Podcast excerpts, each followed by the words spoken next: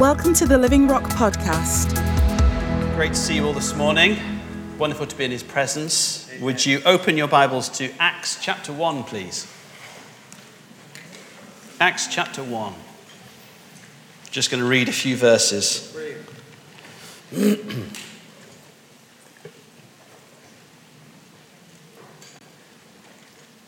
In the first book, O Theophilus, I have dealt with all that Jesus began to do and teach, until the day when he was taken up, after he had given commands through the Holy Spirit to the apostles whom he had chosen. He presented himself alive to them after his suffering by many proofs, appearing to them during the 40 days and speaking about the kingdom of God. And while staying with them, he ordered them not to depart from Jerusalem, but to wait for the promise of the Father, which he said, You have heard from me. For John baptized with water, but you will be baptized with the Holy Spirit not many days from now. So when they had come together, they asked, Lord, will you at this time restore the kingdom to Israel? He said to them, It is not for you to know times or seasons that the Father has fixed by his own authority, but you will receive power when the Holy Spirit has come upon you, and you will be my witnesses in Jerusalem and in all Judea and Samaria and to the ends of the earth. And when he had said these things, as they were looking on, he was lifted up, and a cloud took him out of their sight. And while they were gazing into heaven, as he went, behold, two men stood by them in white robes and said, Men of Galilee, why do you stand looking into heaven? This Jesus, who was taken up from you into heaven, will come in the same way as you saw him go into heaven. Then they returned to Jerusalem from the mount called Olivet, which is near Jerusalem, a Sabbath day's journey away. And when they had entered, they went up to the upper room where they were staying. Peter and John and James and Andrew, Philip and Thomas, Bartholomew and Matthew, James the son of Alphaeus and Simon the Zealot, and Judas the son of James. All these were with one accord. All these, with one accord, were devoting themselves to prayer, together with the women and Mary, the mother of Jesus, and his brothers. And in those days, Peter stood up among the brothers. The company of persons was in all about 120. Exciting times. In this series that we've started for such a time as this, we're going to be spending a lot of time in the book of Acts. And the reason why is because this is the first generation of Christians. This is our ancestors in the faith. They weren't our first ancestors in the faith, but they were the first generation of Christians. And many things that happened amongst them set a precedent for what was to follow. They set principles and practices which would be healthy for the body of Christ in all that Jesus had commissioned them and us to do. And what I'd like to do today is just consider three things that we've just read. Three things that were true about this first generation and are also true about us. And the first one is if you go to verse 3, and it says in verse 3 that Jesus presented himself alive to them after suffering by many proofs, appearing to them during 40 days and speaking about the kingdom of God. Jesus spent 40 days demonstrating not only that he was alive, but demonstrating the kingdom to them. And the reason why is because he wanted them to see the kingdom of God. Now, what occurs to me is has he not just spent over three years explaining what the kingdom of God is and demonstrating it to them in his ministry? So, why did he spend 40 days doing it to this new group of believers just before the Holy Spirit was sent? And I think they were in a different place because they were looking at the risen Christ. They saw him as he really is, in an unveiled way, this risen and glorious King of Kings. And for Jesus, the priority is that they would see the kingdom of God. Now, we talk a lot amongst us, we talk a lot about the kingdom of God. And some of you may think, I know the phrase, I'm not entirely sure what it means. In its most simplest form, the kingdom is defined as that place which his rule and reign is in evidence. That the king is clearly evidenced in his rule and reign. But that is just a simple definition. It doesn't really explain what the kingdom of God is. Because the kingdom of God has to be demonstrated. But really, his rule and reign is just the beginning of the kingdom of God. When you said yes to Jesus, and when you said, I want you to be my Lord and Savior, that was the beginning of your journey. It was the beginning of the kingdom of God coming in your life and where you are. But that is not the end of the kingdom of God, that's just the beginning. The kingdom of God is all about the king. You see, in that time, Jesus didn't spend 40 days giving them a Bible study. I've heard people say, I'd love to have been there for the 40 day Bible study. Jesus didn't do a Bible study. Jesus showed them who he is because the kingdom of God is all about the king. And it was so important for them, and it's so important for us, that we receive the kingdom of God from the king. It's not something we need to have heard about, it's something we need to see. And they received it because of the relationship they had with him. He wants every one of us to see his kingdom. But we, we, we see it, we receive it from the king. And we receive it as we relate to him. And the work of the kingdom of God in our lives is for the king to come in all his fullness in us. You know, Paul writes to the Ephesians and he says, The plan and purpose of God, amongst other things, is that you would be filled with all the fullness of Christ. Every single one of us was born to grow into the maturity of Jesus Christ the Son. From the very beginning, Adam and Eve were formed as adults, but they weren't mature. And God's plan and purpose for them was that they would be maturing into the fullness of Christ. That plan and purpose stays the same. And it's the same today.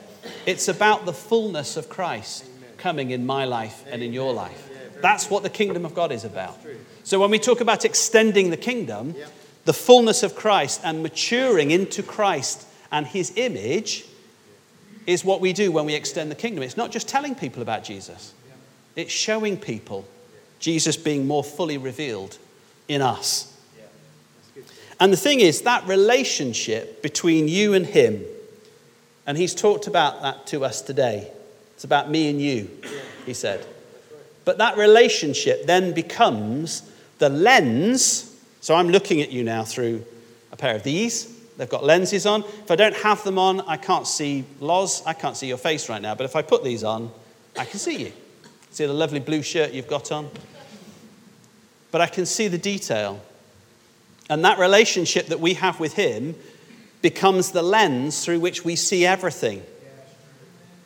And it's the lens of the kingdom of God.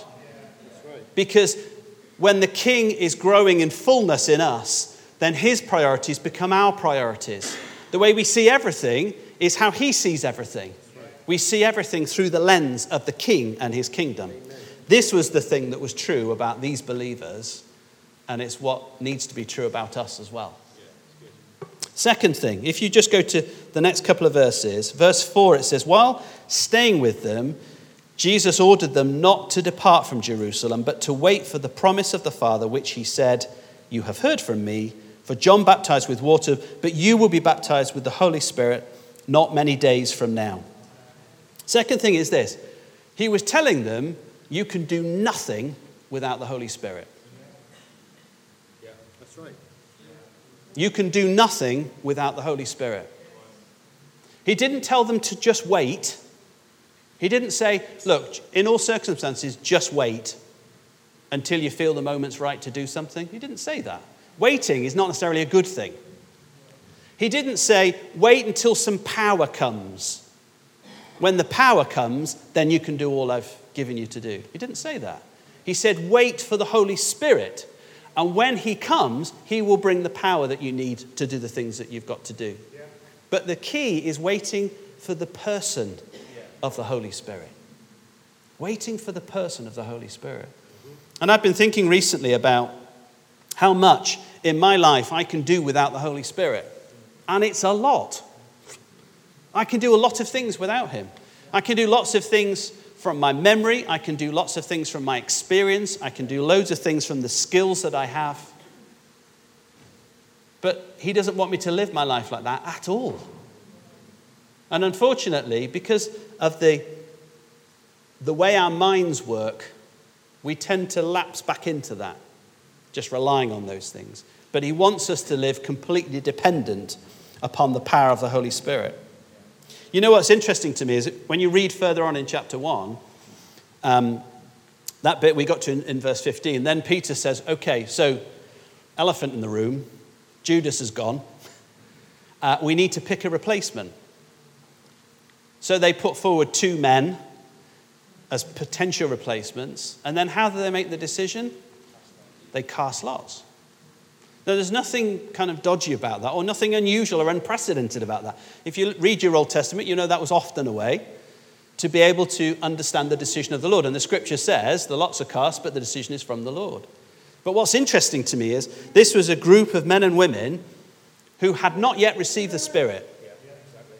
So they just relied on what they did before. Well, let's cast lots. And the Lord the Lord moved in that situation and he picked the person that he wanted to be the replacement apostle. But that's not how they made decisions after Pentecost. When the Spirit came, the person of the Spirit, he said, okay, we're going to do things differently now. And you'll see this repeated phrase throughout Luke's account is it seemed good to us and the Holy Spirit. I love that phrase. It seemed good to us and the Holy Spirit. And I thought, I want to hear that more in my life. Why did you decide to do that? Because it seemed good to me and the Holy Spirit to do that.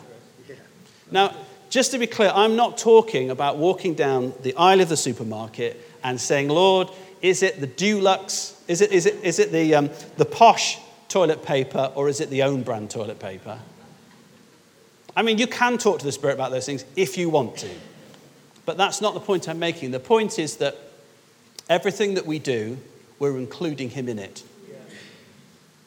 And the more that we do that, the more that things become instinctive for us to hear his voice. You see, our model is Jesus. And everywhere he went, we only get the, the, um, the gospel writer's description of that, but we have hints of what was going on in the unseen realm. We have Jesus coming into a place, and then is it this person I'm going to go to, or is it that person I'm going to go to? Am I going to stay here for a few days? Am I going to move on at this point? And there was an inner conversation going on all the time with the Holy Spirit. And every time Jesus said, Okay, what are we doing? You need to go to that person. Okay. And I, I even think that Jesus sometimes didn't know what he was going to say. He just stood in front of someone. Then the Spirit said, This is what you're going to do. Because he wanted us to follow in his footsteps. And he wanted us to live the same way, a life dependent on the Holy Spirit. And I think it's a good exercise for us just to think about everything that we do individually and together and say, how much of it could we do without the Holy Spirit? Now, I'm not saying that we don't organize anything and that we're waiting every moment say, okay, Spirit, what's next? I'm not saying that. But I'm saying in our hearts, it's a heart attitude that we have a listening ear all the time. Anna spoke to us about this last week. Anna is, is such a pace setter in this. He's such an example in just always just, I'm listening, Lord. I'm listening. I'm listening. I've always got an ear open. You see, if you haven't got an ear open, the Holy Spirit sometimes just can't tell you things. Simple as that. But that's where we need to be. What's interesting to me also is that um, he then he talks about the Holy Spirit again in verse 6. Jesus says, You will receive power when the Holy Spirit has come upon you, and you will be my witnesses in Jerusalem, in Judea, and Samaria, and to the end of the earth. It's like Jesus is saying, Okay, the Holy Spirit's going to come upon you, and he's going to give you what you need to witness to the people around you. Yep. Then he's going to take, take you a little further afield to other people. And it's going to take you even further afield, and it's going to take you to far flung places. And you're going to be taken increasingly out of what is familiar to you. So, part of the work of the Spirit and this partnership we have with Him is that He will come and take you into unfamiliar places where you will not want to go. That's the deal. So, if you want to involve the Holy Spirit in your life, that's what it entails. So, you have to ask yourself the question Am I willing to go to unfamiliar places? For the disciples, Jerusalem and Judea, the immediate surroundings, was where Jesus, who they were witnessing about, had been rejected. To go to Samaria was to go to a group of people who they didn't really want to mix with, they looked down on them. And to go further afield was people that never even heard of them. Why would I want to go there? And I think the Lord wants us to go to people that have rejected us, maybe in the past, maybe where we feel we'll get a rejection. The Holy Spirit's going to send us there. He's going to send us to people that we wouldn't normally want to mix with. Maybe we feel we've got nothing in common with. Holy Spirit says, I'm going to send you there. And He's going to send us to people we've never even met. Complete strangers. Chance encounters.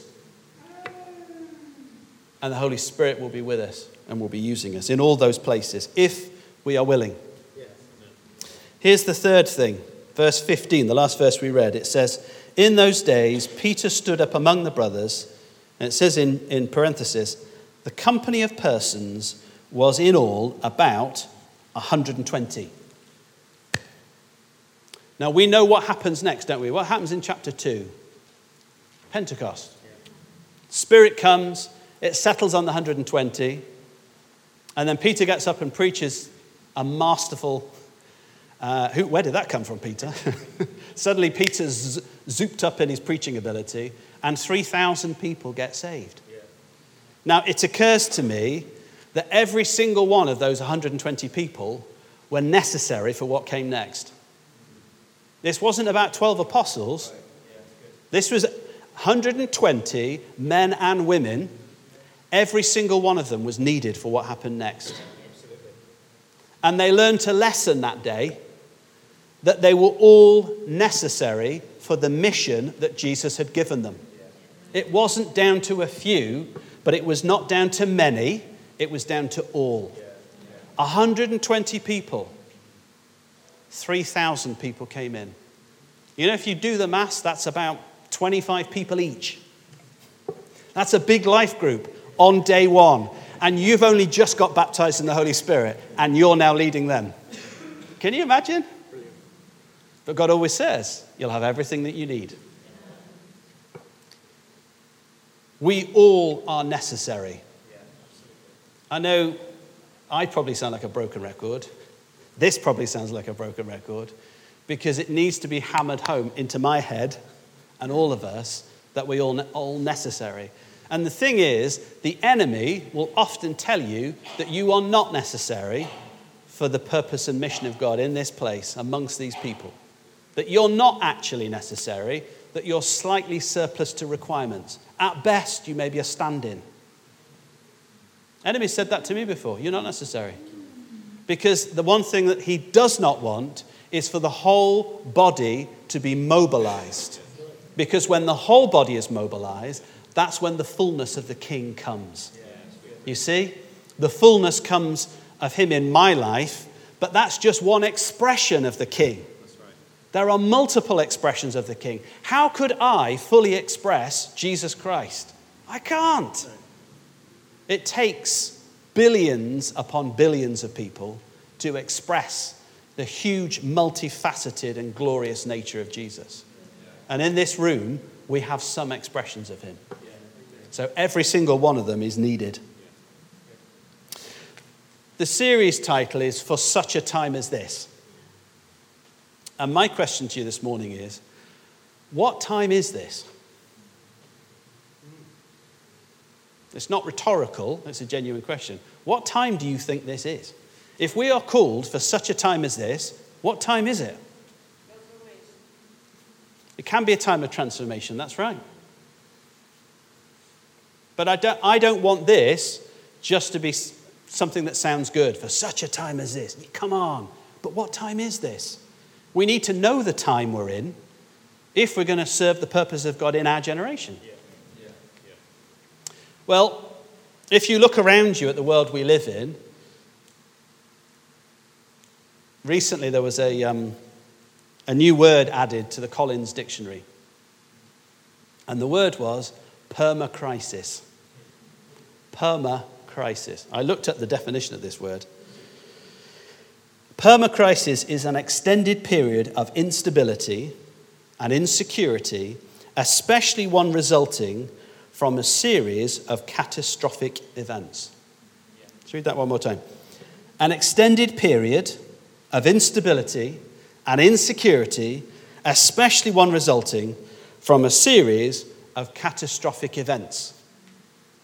And that phrase has been in our vernacular for a few years. And at some point, dictionary writers say, okay, that's now an accepted word, it's going in the dictionary. And it's been used to describe the last few years in, around the globe. Now, when I first heard that, I thought, that sounds like history to me. That sounds like the history of mankind, lurching from one catastrophe to another never secure, always unstable. If you know anything about history, that's a good description of history. But for people out in the world, they're thinking, no, this is a recent thing. Nothing's new under the sun. Everything that's happened has happened before. God's seen it all. So the question is is that the time we're living in? Or is it the time of God's kingdom? See, with this first generation and the coming of the Holy Spirit to fill men and women with Christ, came the kingdom of God and began the age of the kingdom of Christ. And his word clearly says is that the kingdom of God will fill this earth. This is the time of the kingdom. It's the time of God's unshakable kingdom. This is a really important point for us, and I'll tell you why.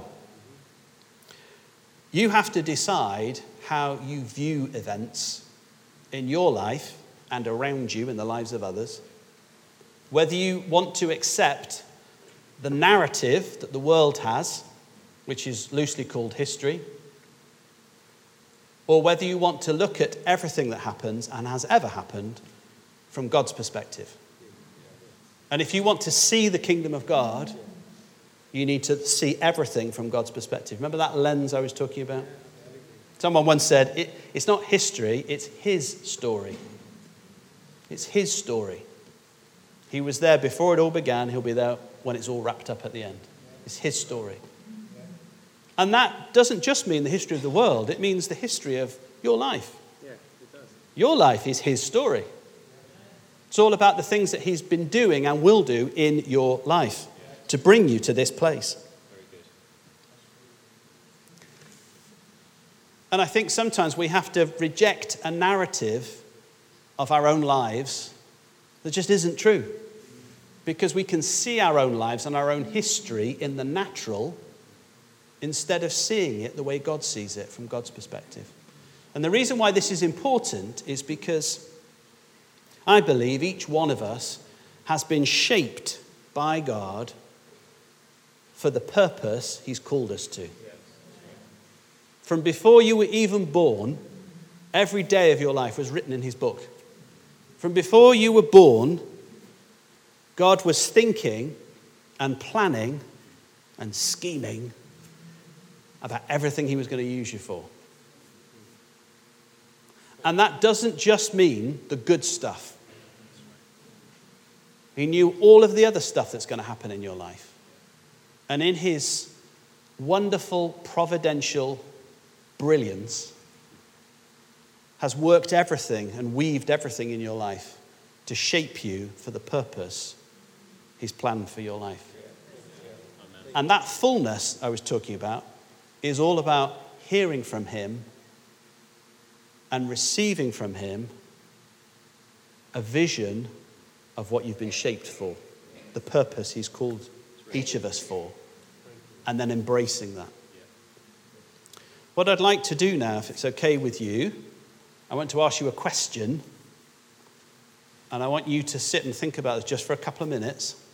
If it helps, close your eyes. It's a question which I've been considering recently. And it's this I want you to think about maybe two or three things that you feel have shaped your life. A big question. I appreciate it takes more than a few minutes, I get that. But I know that the Holy Spirit wants to do something right now because He's told me. Holy Spirit wants to bring to mind things very quickly to you.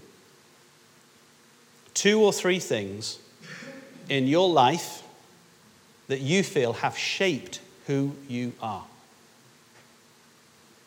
So, I'm just going to take a couple of minutes for you to think about that and just listen to the Holy Spirit. He's going to show you.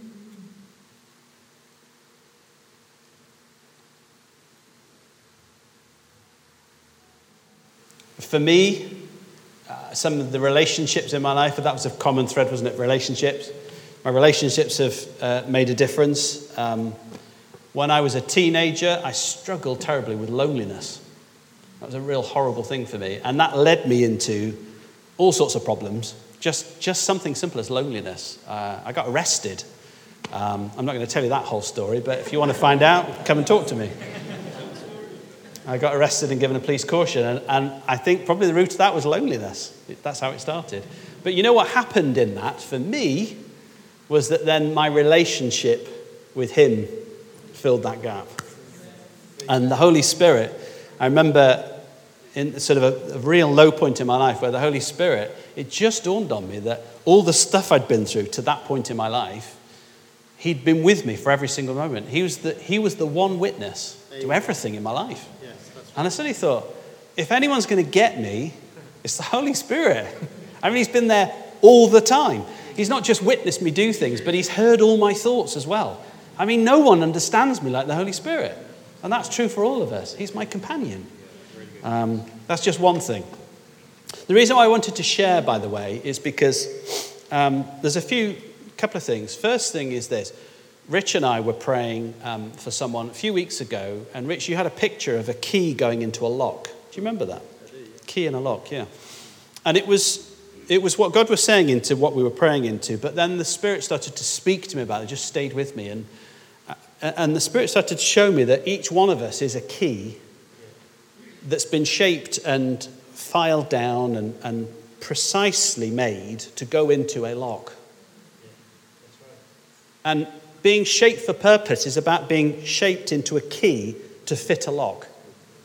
And some of those locks are going to be other people. That God's shaped you and, and the experiences that you've had. Deb's, your experience as a social worker. I mean, I've seen what that's given you, and I've seen you use yourself as a key into, into situations to unlock something. And um, and then it occurred to me that actually, locks, you know, when you have a key, it just fits one lock and that's it, isn't it? It's never going to fit another lock. And the Lord said to me, Yeah, but you're different to that. You're a changing key. You're a key that's changing shape. Because all these things that are going on in your life, I, I am working all things together for good for those who love me and are called according to his purpose. I'm shaping you for purpose. So the, the lock that you fit back then, maybe you don't fit anymore. Maybe you fit different locks, different situations now. God has shaped you for so that you can unlock that situation. And the reason why I wanted to get a few people just to share was because there are so many locks and there are lots of keys in this room. And you may hear someone like Deb's and say, Do you know what? I think I know a lock that that will fit. I don't fit that lock. Sometimes some of us think we don't fit any lock, and God wants to say to you today, I don't make a key that doesn't fit a lock. I shape a key for purpose, and I've shaped you to fit a lock. And sometimes we fall into the trap of banging a key into a lock and it just don't fit. And you're not the key in that situation. Maybe someone else across this body is. And that's why it's good to hear each other's stories. And I just want to encourage you to share your stories. I give you permission to ask anyone in the body and say, Do you mind telling me what your three things were? And they might just open up, and there may be something in there. You know what strikes me is when Barnabas went to Antioch, real happening place, loads of stuff going on, fantastic. This apostle arrives. Now, let's be honest, lots of us would say, Yep, this is, this is now my place of residence. As apostle, I'm owning this. But that's not what he did. He went and got Paul. Now, I don't know why he went to get Paul, but something told Barnabas, I need Paul in this situation. And God wants to use us and wants us to draw on each other. And I realize you're not going to know everyone's story of everyone in this room. But if we're attuned to the Spirit and if we're saying, Lord, what do I need for this situation? The Spirit will lead you to someone else in the body that may have what's needed in that situation and may come with you. It may be someone that you need to introduce them to. And that is the body working together. And that's what, how God wants us to be. We're shaped for purpose. The purpose will change. And sometimes we'll need each other to come alongside each other because we will see things in them that we don't have but are needed in a particular situation. And all of that requires us to trust one another, to draw from one another, and for that to be the way that we work together. That's the vision that Paul lays out to the Ephesians that each part playing its each part of the body working properly builds the body up in love. This is how it practically manifests itself. So, Father, I just want to thank you that you have called us for such a time as this, Lord, and this is the time of your kingdom. I thank you, Lord, that you have shaped us for purpose. Lord, like the first generation of believers, we want to see your kingdom, Lord. And for each of us right now, we just say to you, open the eyes of our heart, King of Kings. Let us see you and your kingdom and your fullness, and let us see everything else around us through the lens of that relationship we have with you. Spirit of God, we say, Lord, let everything that we do, Lord, be dependent upon you. Lord, we give you permission to take us increasingly out of our comfort zones and for you to fill in the gap of what we don't have, but for what's needed, Lord. And we just pray that in this body, Lord, there would be much more interaction and interdependence, Lord, as you align us and you align our relationships and you use each of us, Lord, to sharpen and to serve and to help one another in the work that you've called us to. In the name of Jesus, amen. Amen. Praise God. Thank you, folks.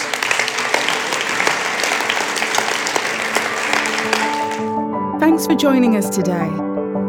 Search for us online and get information about upcoming events and more great teaching.